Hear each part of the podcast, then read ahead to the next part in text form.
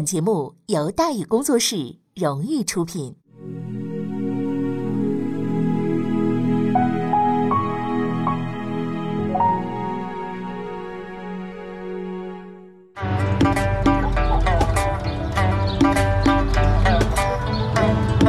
说书唱戏劝人方，三条大道走中央，善恶到头终有报，人间正道是沧桑。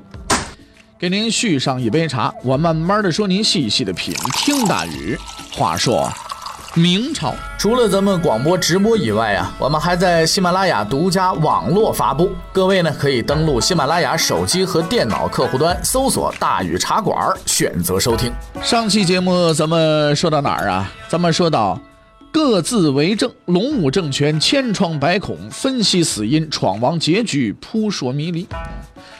咱们之前的节目呢，已经把他自杀，或者是当和尚这两种说法呢，稍微的分析了一下啊。咱们接下来呢，再说第三种可能性，就是他杀。这种情况呢，相对来说就比较复杂了啊。这个他杀呢，可以分成三类啊，咱们来用排除法来分析啊。第一呢，就是清军干的。从阿济格的第一封奏报来看，不可能。如果真要是清军干的，阿济格早就把大清列祖列宗吹嘘一番，顺带着把自己捎带一笔啊！怎么会把如此不世之功扣到无名无姓的村民头上呢？这个不可能。第二呢，就是自己人干的，啊，迄今为止没有史料佐证这一说法。再说动机呢，也是匪夷所思的啊，也是可以排除的。那第三种说法呢，可能性呢，就是乡民干的，老百姓干的。排除前面两种，也只剩下这一种说法了。史料也有相应的佐证，但还是有一些细微的差别。乡民干的，乡民为什么干呢？第一个误伤。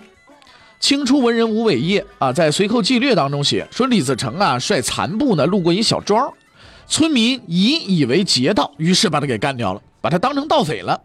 啊，这是误伤。第二呢，就是故意的。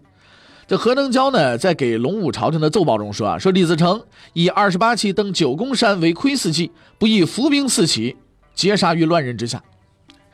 清初文人费密在《荒书》中记载的比较有板有眼啊，其实呢也是来源于路边社，说李自成呢与大部队失散了，遭遇了山民程九伯率领的乡勇，山民闻有贼至，呃群登山击石，是吧？李自民李自成呢是寡不敌众啊，被乡勇所杀。姚写的这个长篇小说《李自成》基本上是采信了这一情节。掷骰子的过程就是这样的啊！各位朋友们是不是觉得呀，有点，就是呀，到底是哪个呢？是不是啊？哎，咱们把各种可能答案咱们放一块儿去啊，被排除的咱们就直接就就就就就把它去掉啊。有疑问的咱们就在后边打个问号。第一个说法当和尚打个问号，第二个说法他啥打个问号。第三个啊，这个自杀咱们打个问号。第三个说法，他杀敌清军干的这个不对，自己人干的不对，乡民干的一种说法是误伤，一种是故意的，都打上问号。那么咱们把这些东西罗列出来之后，到这个程度了，史料也是众说纷纭，莫衷于是。如果继续在故纸堆里翻来找去的话，意义也不大啊。那么除了引经据典之外，我们有办法往下继续解吗？可以。王国维曾经总总结过啊，说大学问有三境界啊。我们对照着李自成的生死之之谜，咱们来看一下。其一，昨夜西风凋碧树，独上高楼望断天涯路。哎，李自成生死说法不一，该罗列的咱们都已经罗列了。第二呢，就是一代渐宽终不悔，为伊消得人憔悴啊。这些说法虽然各有佐证，但是都难以自圆其说，令人感到无所适从啊。那第三呢，就是众里寻他千百度，蓦然回首，那人却在灯火阑珊处，就差这步了。李自成是生是死，怎么死的？玄机其实在何腾蛟的奏折里，以二十八骑登九宫山为窥伺计，不以伏兵四起，截杀于乱刃之下。如果看了三遍都没发现玄机藏于何处，给你个提示：二十八骑。何腾蛟怎么数的这么清楚啊？当然不可能亲眼所见呢。唯一的消息来源就是田建秀、刘体纯等人破解李自成的生死之谜，只不能只盯着他失踪之前发生了什么，还得看他失踪之后又发生了什么。直白一点说啊，历史一定要符合逻辑。我们只需要推想两个场景，就能找到李自成生死之谜的灯火阑珊处。场景之一，何腾蛟与大顺军将领见面的时候，他们会说什么？何腾蛟不可能不问李自成人呢？田天秀可以回答不知道，但他知道，于是告诉何腾蛟，闯王带着二十八名护卫前去侦查，没能回来。场景之二，田建秀等人苦苦等不来李自成的消息，他们会怎么办呢？他们可以选择继续逃亡。哎，疑问出现了：李自成遇到伏兵，全军覆没，他们是怎么知道的？当然，可能是田宪、田建秀等人瞎编的。还有一个疑问，就是假设田建秀等人不知李自成生死，在饱受何腾蛟欺凌的时候，群龙无首的大顺军将领都能想到投靠清军，却为什么没人提出找李自成呢？无解。所以由此看来，田建秀等人确切地得知了李自成的死讯，这才是符合逻辑的。主帅为了掌握第一手材料，亲自带人前去探路，结果一去不返。这些部将当然要派人再去打探。这一打探，探回了李自成遇害的消息啊。这个有史料说呢，说李自成这二十八骑中有人侥幸逃脱，赶往大部队报了信。也就是说，李自成及其卫队被乡民武装给干掉了。那么他是兵败后自杀，还是被对方所杀呢？田建秀等人不知道。因为他们派人去的时候，李自成已经挺那儿了，自己抹的脖子还是别人抹的脖子，这个不是学法医的一般真看不出来，但至少排除了自缢的可能性啊。所以按照历史惯例呢，阵前自刎是归入战死一类的。所以我们呢，从上期节目到现在一直呢抽丝剥茧说到现在啊，已经锁定了李自成他杀的死因啊，还有阵前自刎这一个可能的变量，最后剩下一个细节。乡民武装是误伤李自成的，还是故意干掉李自成的？说实话，这个问题啊，我们也只能就到这儿了。不是没法解，而是答案有问题。什么叫误伤？如果乡民知道对方是李自成，就绝对不会与之为敌呀。那什么叫故意呀？就是乡民杀的他就是李自成啊，就是奔着你李自成去的呀。那这两种情况都不大可能发生。那个时候没电视，如果李自成不自报家门的话，乡民是不知道眼前这个人就是大名鼎鼎的闯王的。李自成报了姓名，结果还是死了，误伤就可以排除了。当然，也可能李自成还没来得及报家门呢，啊，说我是，然后就让人给给宰了，是吧？这人家虽然说呢，可能也是被这个阿基格呀，呃，撵着到处跑，是不是啊？哎，你这，呃，这这也不太可能，是不是啊？那么乡民故意跟李自成过不去，这玩意儿有点匪夷所思。你这虽然咱们说了被撵着到处跑，但手上还是有点货的，哪支民团会活得不耐烦呢？你再者说了，如果乡民故意杀李自成，动机只能是情杀，但是阿基格从始至终没有遇到过，否则早就向多尔衮奏报了，而不会含糊其辞的说生死确实是真的，是吧？那到底怎么回事呢？李自成。带着二十多人闯入了乡民的地盘，被一群希望远离战祸的乡民给干掉了。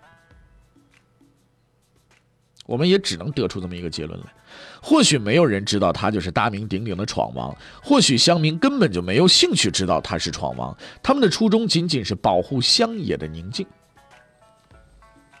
好了，事儿呢就到这儿了啊。说完李自成的谜团，咱们再继续回来说说朱一剑。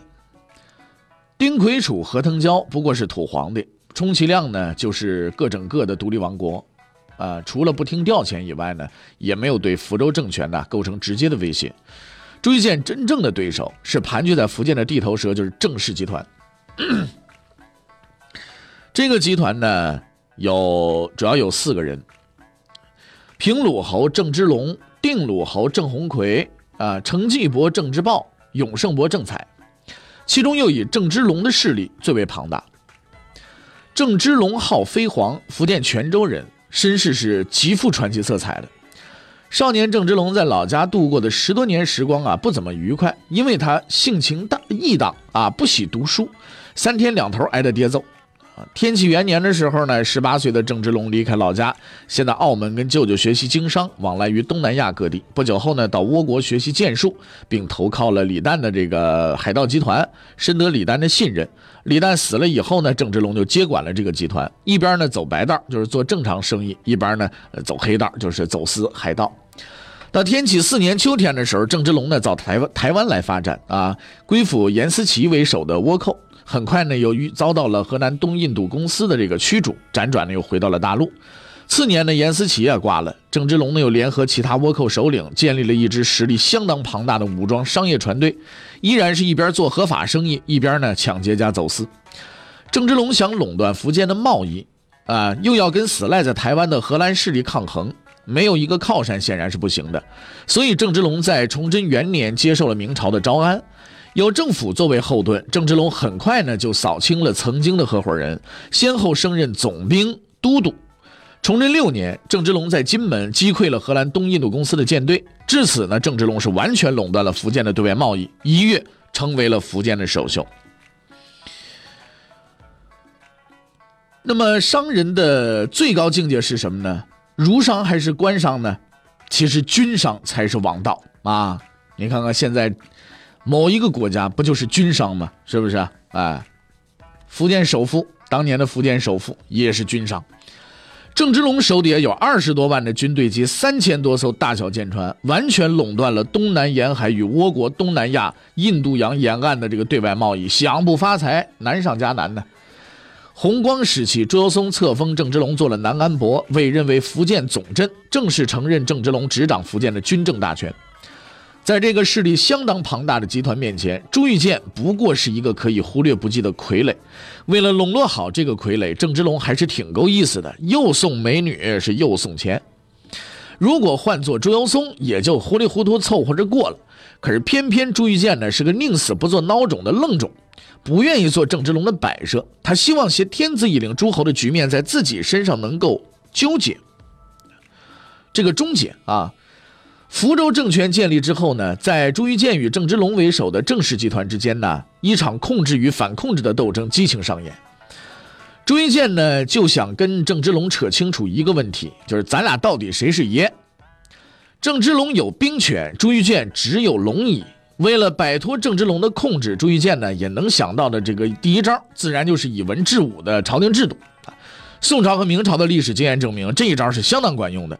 而且明朝的制度也是这么规定的，这个组织在和平时期是无可争议，但是在战乱时期，朝廷所倚重的武将难免呢就会不服气。不过由于文臣呢控制着财政，拥兵自重的武将呢并不敢蛮横的太离谱。即便是弘光时期飞扬跋扈的四镇总兵，表面上还是要服从马士英、史可法等文臣的节制的，不然没了军饷，只能去喝西北风。那么到了郑芝龙这儿呢，情况就不一样了，他有拥戴朱玉建的定策之功。啊！又在福建一家独大，不仅军事实力庞大，还掌握着福建的经济大权。说的直白一点，郑芝龙一手抓枪杆子，一手抓钱袋子，而文臣们呢，空有一张啊嘴皮子，啊手握一支笔杆子，所以这个力量呢是严重的不对等，啊，文武力量如此的悬殊，特别是财政还掌握在军队的手里，以文治武那就是痴人说梦。果不其然，郑芝龙很快就向文臣发难了。首席武将郑芝龙，首席文臣黄道周都是首席。上朝的时候谁排第一呀？按以文治武的组织，当然黄道周得排第一。但郑芝龙坚持与时俱进，用实力说话，谁拳头大就让谁排第一。双方争执不下，最后朱一建表态支持黄道周的意见，按组织行事。郑芝龙也不好为这么点小事当庭翻脸啊，就先把这口气给忍下来了。忍呢，只是啊。表面的文章，郑芝龙并没有打算呢就此罢休，他指使手下频繁上书弹劾黄道周过于迂腐，啊难当首辅之任。朱一建也不是个傻子，知道这些人都是受郑芝龙的指使啊，是吧？当庭下诏严惩，替黄道周撑腰，君臣这个矛盾就开始公开化和激烈化了。此后不久呢，郑芝龙、郑鸿逵兄弟又遭到了户部尚书何凯的弹劾，原因很简单，朱一建去交祀。郑氏兄弟竟然称疾不从，说我们病了，我们不去。何开忍无可忍，啊，上奏书呢弹劾他们，说无人臣礼啊，以正其孤。还有一次，郑鸿逵公然在朝堂上啊挥扇消暑，这是遭到了何凯当面的痛斥。朱一建认为仗义直言的何凯忠勇可嘉，擢升为右相，这个左迁都御史啊。不难想象啊，何凯遭到了郑氏兄弟的记恨呐，处处受刁难呢，时时受排挤啊。不堪其辱的何凯愤然去之，郑氏兄弟又派人扮作强盗，半道截杀，结果把何凯一只耳朵给割去，向朱玉建的示威。当时呢，流传了一句民谣，叫“都院无耳方得活，皇帝有口只是啼”呀，啊，足见郑氏兄弟当时啊是多么的肆无忌惮。文武之争使得朱玉建与郑芝龙的矛盾公开化，而朱玉建对鲁监国使者的严厉处置，进一步加深了两个人的隔阂啊。话说回来，君臣吵架呢是常事，该干的活还得干。既然已经制定了联寇抗清的策略，实现的方式还需要君臣讨论清楚。可是令人悲催的是呢，朱玉建和郑芝龙在这个问题上又掐架了，不断尖锐的君臣矛盾根本没法调和。朱玉建希望有所作为，光复故土，但他没有军队，必须倚重郑芝龙这样的实权派。郑芝龙手握重兵，却只想偏安一隅，挟天子以令诸侯，继续做自己的生意。可以说，出兵抗清啊，关乎两个人的核心利益。因此，君臣矛盾在这个问题上很快就转入了白热化。隆武元年七月，福州接到情情报，江西布政使夏万亨等人呢，拥戴义王朱由本在建昌府起兵了。抚州呢也爆发了曾亨应啊这个领导的起义，朱一建当即下诏要求郑芝龙率兵前去接应，但是郑芝龙不同意。早在讨论作战方针的时候啊，郑芝龙就给朱一建算了一笔账，说咱们福建现在有二十万军队，首先要驻守福建边境的险关共计一百七十多处，总共需要十万人，剩下十万人今冬操练，明春才能出征。郑芝龙信誓旦旦，等到明年春天，福建的军队就能兵分两路北上。一路经仙霞关进入浙江，一路经山关进入江西。且不说夏万亨、曾亨应能否撑到明年开春，都按计划行事的话，还有一个问题需要朱玉建解决的，就是钱。郑芝龙说了，以福建两广的税赋收入，应付二十万军队的日常开支都捉襟见肘，更不要说出去打仗了。郑芝龙比划了半天，其实就是一句话，就是没钱，打个屁仗，啊！朱玉建也不是傻子，郑芝龙表面上哭穷，背地里也不知道捞了多少钱。郑芝龙耍心眼那朱一剑也耍无赖呀。反正枪杆子跟你老头手里呢，对不对？钱袋子也在你手里，你自己看着办吧。那么郑芝龙究竟是怎么办的呢？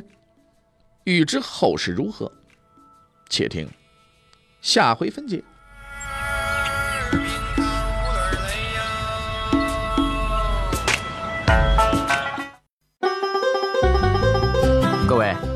你想跟大禹交流吗？你想跟大禹辩论吗？你想给大禹指出错误吗？来微信吧，微信搜索订阅号“大禹茶馆”，哎，就能实现了。记住啊，宇是宇宙的宇。